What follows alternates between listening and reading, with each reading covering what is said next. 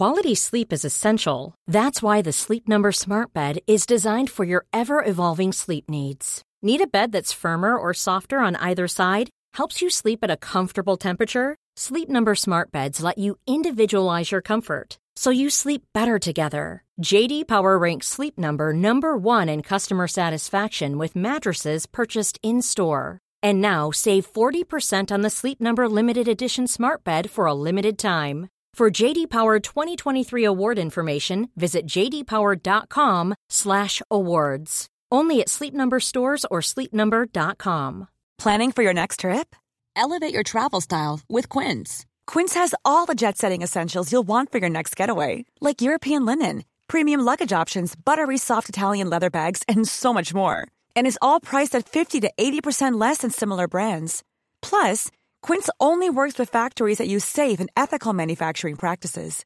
Pack your bags with high-quality essentials you'll be wearing for vacations to come with Quince. Go to quince.com/pack for free shipping and 365-day returns.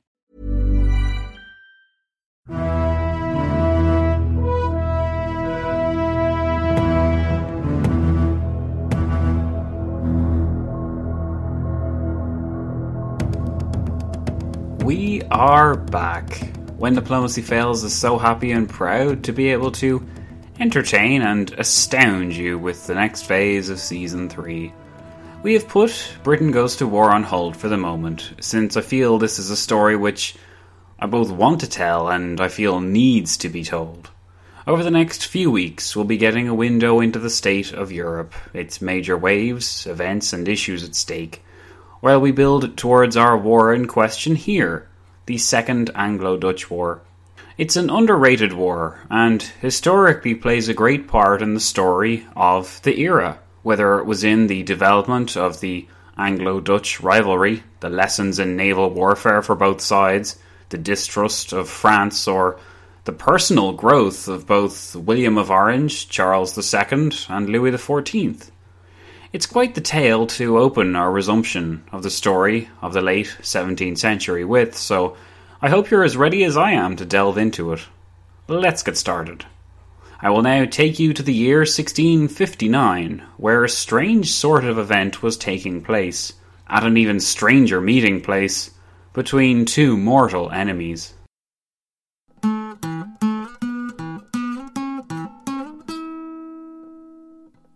Do not desire war. Remain at peace until a just cause or some great necessity, such as the safety of the state or the need to defend your allies, compels you, almost in spite of yourself, to have recourse to arms. And do all this in such a way that all can see that you only desire the peace of the realm. Hardouin de Perefixe, tutor of Louis XIV from the ages of 7 to 12, in a textbook, Institutio Principis, which he wrote for the king's tutelage.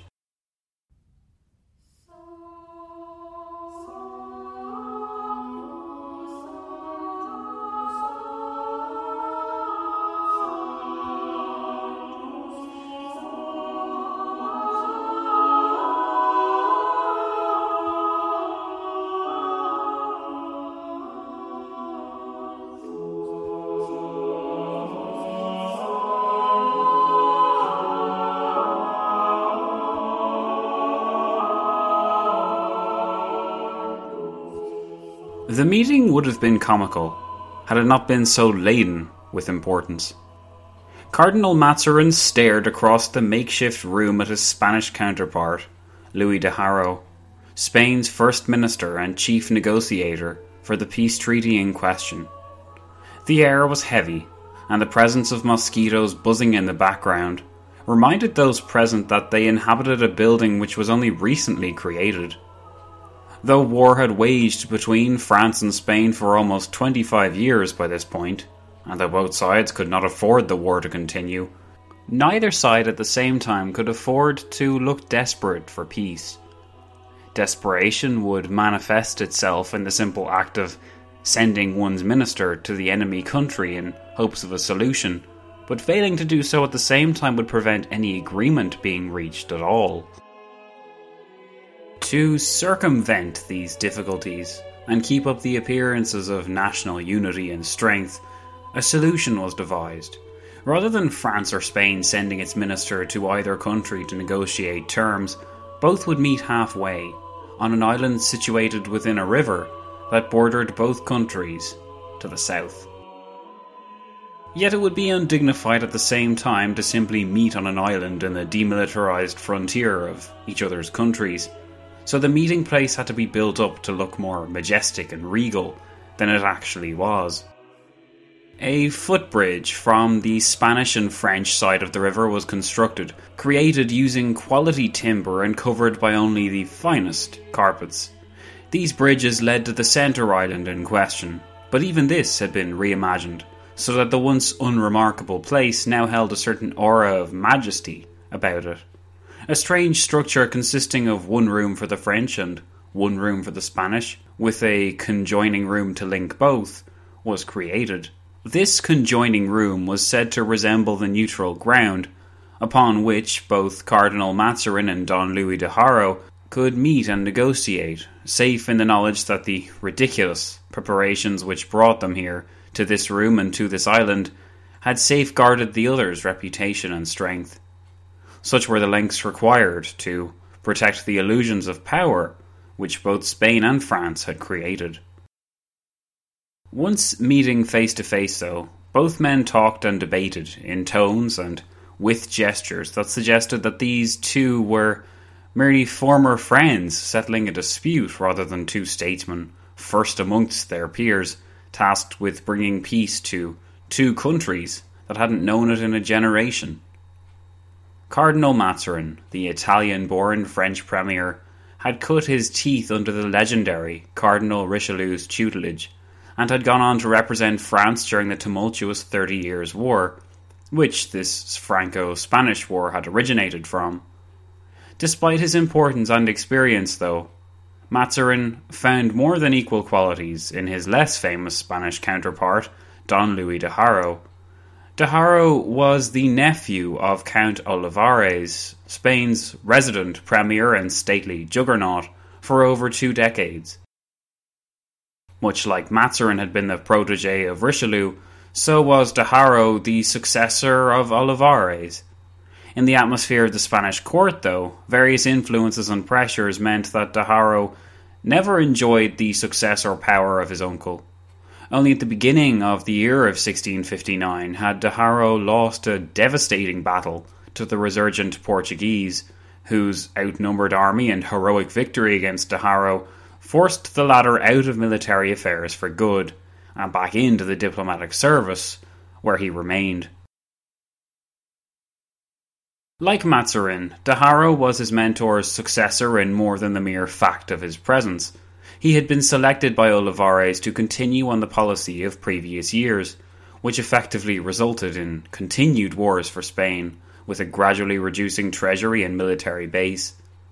Spanish power had been badly mauled by the results of the Thirty Years' War, and Habsburg supremacy was no longer assured thanks to the reduction in power of the Holy Roman Emperor and the continued decentralization of the German states. Central Europe bore witness to the grouping of these German states towards more regional power bases, such as Brandenburg Prussia to the north, Saxony to the northwest, the Palatinate in the east, Bavaria in the south, and Austria in the southeast.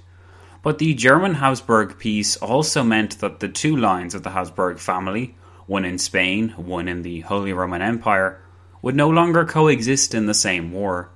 Thus, once the Peace of Westphalia had been made official in 1648, after 30 ruinous years of war, Spain was on its own.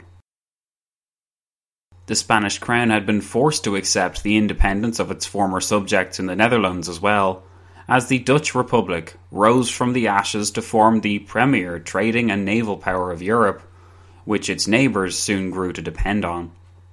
Spain still clung to the Spanish Netherlands, mostly stretching across modern day Belgium, but this hold was tenuous so long as France threatened her position there. Further concerns abounded for the once mighty Habsburgs that the starkly powerful Empire of Sweden would upset its position in Germany and overturn its series of familial alliances which it had created in the German states and Poland. These fears had proved valid during the late 1650s, where despite the ending of the Thirty Years' War, its conflicts returned to Europe as a full scale invasion of Poland and then Denmark brought the Swedes to the peak of their power, setting off alarm bells across Europe. Various powers, including the Dutch, had intervened in that conflict to ensure that Sweden did not occupy the position of supreme Scandinavian power by 1660. But even so, Swedish power was considerable and apparently irreversible by that date.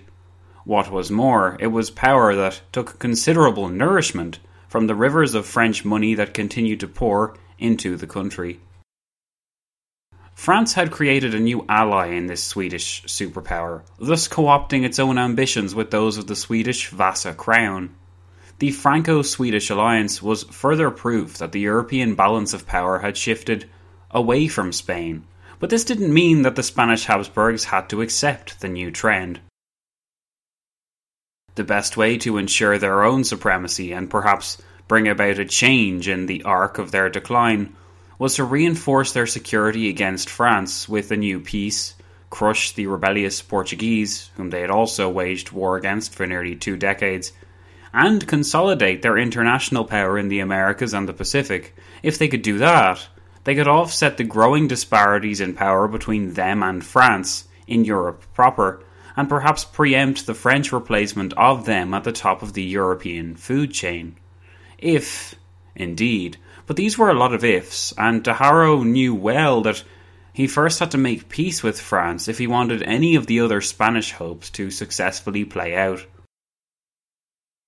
Thus, he had to persuade the veteran Cardinal Mazarin that such a peace was in that man's interest as a French statesman, and he also needed a significant carrot to first whet his appetite for more. Don Louis de Haro believed he had found such a carrot in the mutually desired Spanish marriage, or the marriage of the Spanish king Philip IV's daughter, Maria Theresa, to her cousin and son of that king's sister, King Louis XIV of France. Louis XIV was born into a world of war. By the time of his birth on the 5th of September 1638, France had been at war for three years against its European enemies, but the conflicts of his homeland were internal as well as external. The Fronde was a catastrophically divisive and dangerous series of events in the formative years of Louis's life, which saw high profile French nobles, princes of the blood, and even close relatives wage a war of opposition against the ruling Louis and the regime of his queen regent mother, Anne of Austria. For years, Cardinal Mazarin had ensured that his predecessor's wishes with regard to foreign policy would be respected but Mazarin was distinctly unpopular in the French court. For Jules Raymond Mazarin was actually born Julio Raimondo Mazzarino in Naples, and he would spend the rest of his life attempting to overcome the stigma attached to his origins. Rumours abounded regarding Mazarin's parentage, his method of societal advancement, and above all the nature of his relationship with the Queen Regent, who, since the sudden death of Louis XIII in 1643, had been without a spouse. It was whispered that Anne and Mazarin's relationship was more than merely platonic, and though many biographers of Louis XIV have since argued against it, some have simultaneously reasoned that it was possible, in the very least, that Mazarin and Anne may have fathered Louis XIV, as Louis XIII was believed to have been somewhat unfavourable towards his own marriage bed, and the fact that he had fathered four stillborn children in the years before Louis's birth certainly didn't help. The nature of Louis's upbringing meant that he was moulded and prepared for greatness, even despite the tumultuous circumstances that France found itself in during his childhood and teenage years. In May 1643, the Battle of Rocroi spelt decisive victory for France and a turning of the tide against Spain in the latter stages of the Thirty Years' War. The French court, buzzed with news of the exploits of Louis de Bourbon, otherwise known by his more famous name as the Prince of Condé. Condé was the leader of a cadet branch of the Bourbon family, created by the uncle of Henry IV of France, who had been called Louis de Bourbon. Henry IV of France had been the unifying monarch of the French state, who had converted to Catholicism and thus ended the French wars of religion of the latter half of the 16th century. His uncle Louis de Bourbon did not convert, but his descendants did, and by the 1640s, Louis II, the Prince of Condé, was the leader of this cadet line. To most in the French court, it was perfectly natural that this high profile relative of the ruling dynasty should make a name for himself in French society, but to Cardinal Mazarin, Condé's success was worrisome. The French premier reacted to Condé's terrifying success on the battlefield by treating him as a threat to the unity and safety of the French crown, and refusing or ignoring all recommendations for promotion or recognition that Condé made. Mazarin's actions caused a deep seated bitterness to fester within Condé, to the extent that by the time of the Fronde, Condé's increasingly abrasive behaviour and the court's paranoia led to Condé and his brothers' arrest in 1650. When this happened, the Fronde assumed a new tone, and many leading French families declared against the French monarchy of the tyrannical Regent Anne and her Italian pet. Treasonous ambitions were harboured as wealthy families sought help from abroad as the war with Spain waged on in the early 1650s. In response to rampant increases in taxation and the reduction in the say that the nobles had in French policy, which had been monopolised by Mazarin and Anne, France seemed to be tearing itself apart, but the beleaguered monarchy broke out its trump card just in time.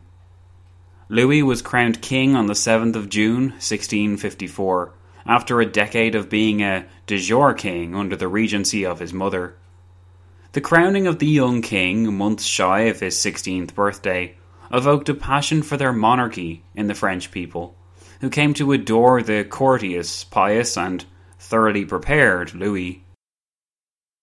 Though he had been born into a world of conflict, this had inculcated more in him than a mere appreciation for the ins and outs of warfare. He also learned quickly that he was an important, worthy monarch, destined for greatness. He learned of the effects he could have on his people and of the loyalty he could inspire within them. His appearance after years of civil strife did much to end the bitterness of the Fronde, though Louis could not stop Condé fleeing to Spain, where he would lead the enemies of France up until the Peace of the Pyrenees in 1659. Growing up in the environment that he did, it was little surprise that the future Sun King derived such enjoyment and interest from warfare from an early stage.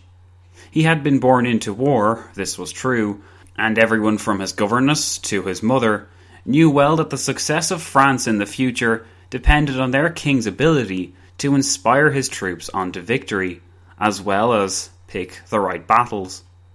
As a child of no older than six, Louis was said to have pored over the battle plans and tactics used by the Prince of Condé to defeat the enemies of France at the Battle of Rocroi. My son the king takes such a great pleasure in consulting the plan, wrote wrote Anne of Austria to Condé, that he will not part with it, and took it off to his room where he keeps it. On Louis's sixth birthday, an envoy from Venice wrote the following regarding the future king's character. His Majesty has an alert mind, and the beauty of his disposition is an indication of high qualities, as yet undeveloped. He is of sturdy build and has an animated if rather serious expression, but it is a seriousness full of charm. He rarely laughs, even at play. He insists that his three year old brother, the Duke of Anjou, shall show him respect and obedience. He knows and understands that he is king and intends to be treated as such. And when, occasionally, his queen mother reproves him, he replies that the time is coming when he will soon be master. When the ambassadors talk to the Queen Regent, he does not listen, but when they address him, he is very attentive. In short, unless his life and education play him false, he promises to be a great king. Another account from the son of the French Foreign Secretary at that time, who was only two years older than Louis and often played with him, recounted that one of the regent's leading ladies, a Madame de la Salle, often played military style games with them, noting, All I can remember is that Madame La Salle received us pike in hand and drums beating at the head of a company of children of honour, which was already numerous and was under her command. She had on a hat covered with black plumes and wore a sword. Quality sleep is essential. That's why the Sleep Number Smart Bed is designed for your ever evolving sleep needs. Need a bed that's firmer or softer on either side? Helps you sleep at a comfortable temperature? Sleep Number Smart Beds let you individualize your comfort so you sleep better together. JD Power ranks Sleep Number number 1 in customer satisfaction with mattresses purchased in-store. And now save 40% on the Sleep Number limited edition smart bed for a limited time. For JD Power 2023 award information, visit jdpower.com/awards. Only at Sleep Number stores or sleepnumber.com. Hey, it's Paige DeSorbo from Giggly Squad. High quality fashion without the price tag. Say hello to Quince. I'm snagging high-end essentials like cozy cashmere sweaters, sleek leather jackets, fine jewelry, and so much more. With Quince being 50 to 80% less than similar brands. And they partner with factories that prioritize safe, ethical, and responsible manufacturing. I love that. Luxury quality within reach. Go to quince.com slash style to get free shipping and 365 day returns on your next order. Quince.com slash style. Mom deserves the best, and there's no better place to shop for Mother's Day than Whole Foods Market. They're your destination for unbeatable savings, from premium gifts to show-stopping flowers and irresistible desserts. Start by saving 33% with Prime on all body care and candles. Then get a 15-stem bunch of tulips for just $9.99 each with Prime. Round out Mom's menu with festive rosé, irresistible berry chantilly cake, and more special treats. Come celebrate Mother's Day at Whole Foods Market. At her side. She gave them each a musket and kissed them on the forehead. She was not lacking in intelligence, but she adapted herself to the age of the king and acted like a child with the children. She made us drill, and the king, though still an infant, took an extreme pleasure in this. His amusements all had something to do with war. His fingers were always tapping on the drum, and as soon as his hands could hold the sticks, he had hung around his neck a large drum just like those of the Swiss Guard, which he was continually beating. It was his greatest pleasure. The enjoyment that Louis clearly derived from the methods of warfare was not merely a childhood obsession, but a continuing exercise in his education. For his tenth birthday, Cardinal Mazarin had a model fortification constructed in the Palais Royal. A visiting Dutch engineer noted the detail in this model, as well as the precise methods that Louis had tasked himself with, attacking it in a mock assault, saying that Louis was preparing to take it by assault with a company of 70 or 80 young noblemen, all dressed in the same way, that is, in grey cloth with black shoulder sashes and collars of gold lace. An inscription on the model given by Mazarin read, For the diversion of the king. But it almost certainly was intended to educate him in the ways of warfare as well as divert. In the conflict plagued world that Louis was born into, it was perhaps inevitable that even playtime could be used to inculcate in one a taste for military exercise. While his practical lessons may have focused on war, his actual taught education often extolled the virtues of peace. When Louis reached the age of seven, he was given a new tutor, Hardouin de Perefixe, who made regular attempts to emphasize to Louis how vital it was that peace always be pursued and war be viewed as the last option. Perefixe's lessons were best captured in our opening quote, where Louis was told not to desire war. Although his childhood was thus full of conflicting messages on the nature of war, in his most significant act as a young man, that of marriage, Louis acted in the name of peace. In spite of what he had been taught to welcome and value in the glories of war, his very status as an eligible bachelor was to be sacrificed in the name of sealing the peace treaty between France and Spain. The importance of tying Spain to France by marriage was by no means a new idea. Anne of Austria herself was proof of this. As a sister of the King of Spain, she had been married to Louis XIII to ensure the cooperation of the two countries in the turbulent years that followed. This solution clearly had little impact on the international situation, and Anne ended up following her own maternal instincts by insisting on crafting and then leaving a strong, victorious state for her son to rule, rather than ensure that her brother's kingdom and her homeland would have an easy time of it. Despite the checkered results of marrying distinguished royals to other royals, in terms of peacemaking, this new Spanish marriage was sought after by Anne, who wished to see her son and niece reinforce the Franco Spanish relationship. Initially, it seemed as though Philip IV would never agree to it, since Maria Theresa was his sole heir. None of Philip's offspring had lived past their teenage years and he was thus understandably protective of marrying off his only living heir to the French. Yet Philip's second wife, who was also his niece, had given birth to an apparently healthy boy in late 1658, and this seemed to signal that the Spanish Habsburg line would survive regardless of Maria Theresa. On the contrary, this baby, named Ferdinand Thomas Charles, would die the following October, for a time, the troubled Spanish crown lingered on in the dangerous realm of heirlessness, and the very possibility of a Franco Spanish marriage depended on an heir being born to Philip IV and his wife. Cardinal Mazarin could not have known what the future held either for France or for Louis, but as he talked and treated with his Spanish counterpart on the 13th of August 1659, he would have known that above all, France needed peace. Just as surely as Europe had ached from thirty years of war, so too did France creak and groan under the immense pressure of funding and maintaining a war of so long a duration, with so many different theatres and campaigns, against its Iberian foe. It didn't help either that France was drawn to take part in other conflicts too. Mazarin had not initiated the economic war that occurred between France and the British Commonwealth across the Channel, but due to matters of state prestige and precedence, he could not allow the challenges, the insults, and the recklessness displayed by the British Republic to go unanswered. While the war against Spain continued, so too did a lesser popularised conflict between what became Cromwell's Protectorate and France.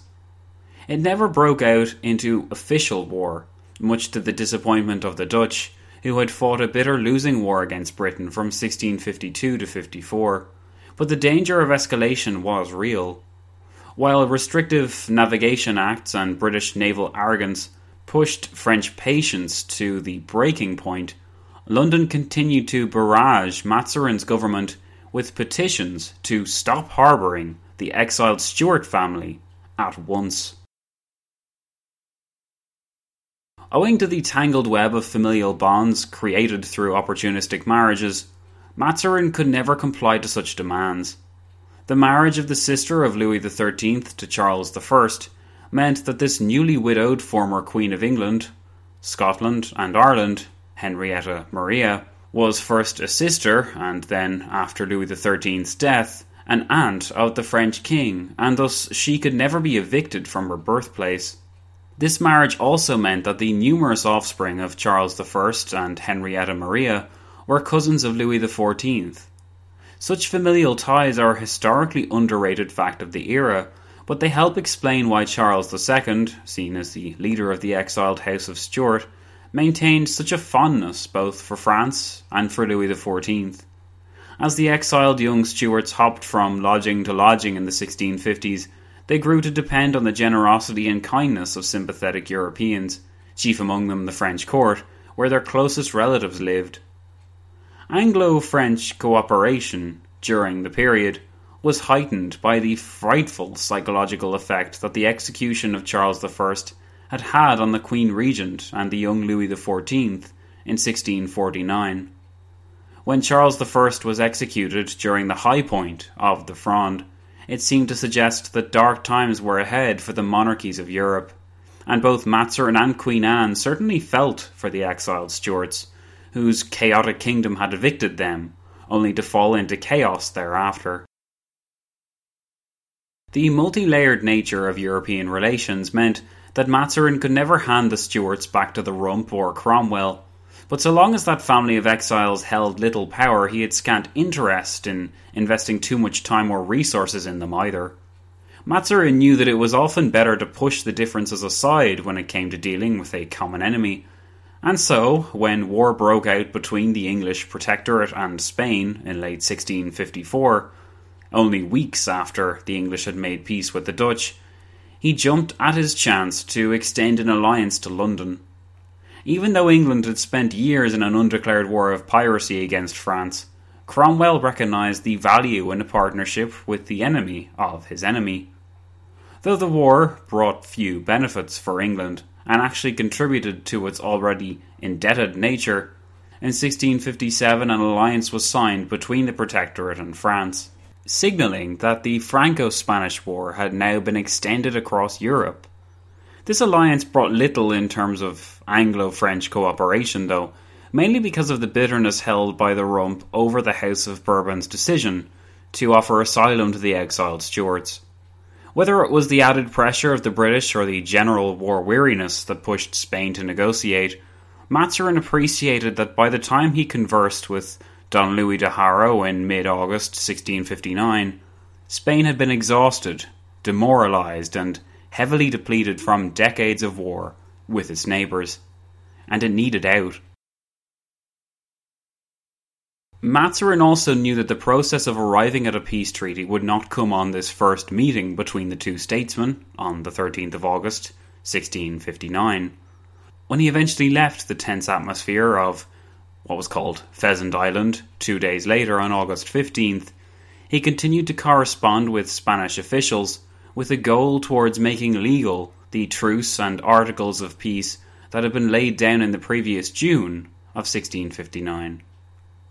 After returning to meet Don Louis again in late August 1659, Mazarin was confronted with a troubling issue that of the renegade Prince of Conde, who had first led rebel nobles in the Fronde, only to escape to Spain and lead Spanish armies against his homeland since 1654. In France, Conde was persona non grata, but in Spain, Conde was a hero who had brought about impressive successes and saved Spanish fortunes from the brink of collapse. Don Louis insisted that Mazarin pay Conde back for such honourable service by forgiving the disgraced prince in France and welcoming him back home with open arms. Mazarin had serious difficulty doing this, as did Queen Anne, who had fought so bitterly against Conde and the nobles he had led during the Fronde. The memory of the Fronde was still fresh, and the scars still visible in French high society many years after the revolt had occurred. But Don Louis was adamant, and Mazarin recognised that this would be a serious stumbling block to the peace if the Spanish could not be persuaded. Conde had been promised a return to his homeland by the King of Spain himself, Don Louis reminded Mazarin, and if he broke such a promise, how could Madrid ever expect to recruit allies again? Both men continued to quarrel over the details, until an attack of gout forced Mazarin back to France in early September 1659. While there, he was informed by a courier who arrived in Paris on the 9th of September to the effect that a peace treaty had been agreed upon, with Conde's status left deliberately grey. What was more, it was agreed that Louis XIV and Maria Theresa would be wed on the 24th of October to seal the deal. But the Conde issue remained the sole obstacle to a concrete solution, even though hostilities had been technically suspended. Eventually, an embattled Mazarin agreed to a compromise. Conde would return to France with a reduced pension as governor of Burgundy while his son would make a public vow of loyalty to the crown and the Conde family would publicly disavow their previous actions and supplicate themselves before the French king. Don Louis claimed credit for the victory of getting Mazarin to agree to let the French turncoat return. But Conde himself also had a role to play. The disgraced prince was apparently eager to redeem himself and actually suggested to Don Louis far more concessions than the Spanish official eventually gave. By secretly knowing just how far Conde was willing to go to return home, Don Luis de Haro could present each concession as a great act of Spanish goodwill, aware of the fact that Conde would have forsaken all rights to govern anything if only he and his son could be allowed to return home. Don Louis's small victories notwithstanding, Mazarin soon turned his attention to the issue of the Spanish marriage. Louis XIV had selected a distinguished French envoy, the Duke of Gramont, to negotiate the marriage between himself and his cousin. Gramont was of Franco Spanish parentage. He lived on the border and he spoke both of the languages fluently, a critical asset for one negotiating matters of such importance. On the 28th of September 1659, Gramont met Philip IV in person, only to discover that the marriage would be postponed to May 1660. Gramont was not allowed to talk to Maria Theresa about anything to do with the marriage, such was the extent of court protocol. He could only present the princess with a letter from her aunt, Anne of Austria. Though during the second meeting with the princess in mid October, Gramont hoped he would be able to pry more out of her, all he could get was a generic reply to the earlier letter from Anne, to the effect that Maria Theresa claimed that she would be obedient to her will. When Gramont returned to France on the 10th of November 1659, he was informed by Mazarin that Conde was to be forgiven, and Gramont travelled alongside both Mazarin and Louis XIV in mid January 1660 down south across the border into Spain to meet both the blushing bride of the Sun King and receive Conde back into the French court. The meeting between the young French king and the experienced general and statesman was a significant one. Conde opened the meeting by beginning his rake of apologies and prepared to supplicate himself at Louis's feet, as was the terms. But Louis XIV interrupted him, saying, My cousin, after the great services which you have rendered to the crown, I am far from having any remembrance of a behaviour which harmed no one but yourself. Such a response disarmed Conde, who later recalled that a pardon so proudly conceded made it clear to me that I had a master. One of the great wounds of the Fronde apparently healed, Louis XIV set off to heal the wounds between his kingdom and Spain. Louis would wait for his bride in vain, because upon the death of baby Ferdinand Thomas Charles in October 1659, Philip appeared to have sunk into a deep depression that prevented him once again from agreeing to marry off his sole heir to the French. Not one to be so easily dissuaded, Louis continued to ignore the change of mind from Philip IV and took the opportunity to visit coastal French towns in early 1660 apparently in an effort to kill time until Philip could be persuaded to let Maria Theresa go. When Philip's wife was reported to be pregnant again, the chance seemed to be ripe, and Don Louis informed Mazarin, who had returned to the neutral Pheasant Island in early 1660, that he was working on the Spanish king to get the marriage to go ahead in late March 1660, the dispensation from the Pope for the marriage of the two cousins was received, and Mazarin understood that the final barrier to the marriage was now Maria Theresa's father. Mazarin was informed by a French envoy that Philip had granted permission to Louis XIV to write to the Spanish princess, only to change his mind and obscure the first letter that Louis sent once the correspondence began. Philip remained uneasy about marrying off his only heir, but with his wife's pregnancy progressing, he granted permission again. The ceremonies for the marriage would begin in June. While the plans for the marriage continued, Mazarin and Don Louis continued their talks, which had since come to examine minute details, down to the status of tiny villages on the Franco Spanish border or fishing companies in the Americas. The minutiae of the negotiations gave everyone headaches, but Mazarin couldn't be seen to give in, lest France be seen as the weaker power. Louis XIV and his court moved to a prosperous coastal town in early May 1660 only a few miles from Pheasant Island, to be closer to the negotiations between the French and Spanish premiers, in the hope that this would add a measure of urgency to the proceedings. It seemed to work. In mid May 1660, Louis XIV and his court, taking in the early summer sun, were informed that Cardinal Mazarin had done it. The 2nd of June was to be the date that Maria Theresa would renounce her claims on the Spanish throne and after this there could be no going back. The marriage, it seemed, would happen after all, and a true peace forged by tighter familial bonds would be assured. Further good news arrived for Louis on the 19th of May 1660. Louis XIV's previously disinherited cousin had seen his luck completely turn around. Charles II, son of the executed King of the British Isles and the leading face of the exiled House of Stuart, had been offered the crown of England, Scotland, and Ireland. Against all odds, and in spite of perhaps his most positive allies' best hopes, Charles II was to return to rule the kingdom of his birth, just as he had always dreamed he one day would. As shockingly as it had arrived, the British Republic was at an end, and the Restoration era had now begun.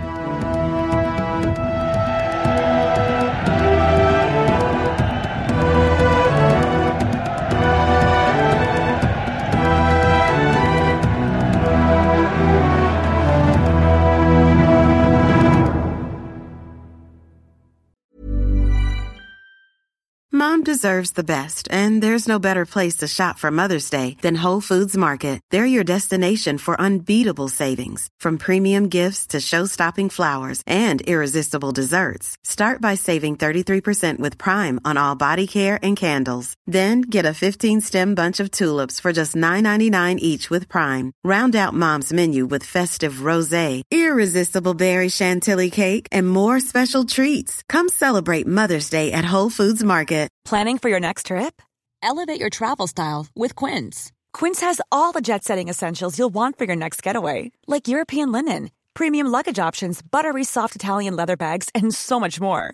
And is all priced at 50 to 80% less than similar brands. Plus, Quince only works with factories that use safe and ethical manufacturing practices. Pack your bags with high-quality essentials you'll be wearing for vacations to come with Quince. Go to quince.com slash pack for free shipping and 365-day returns.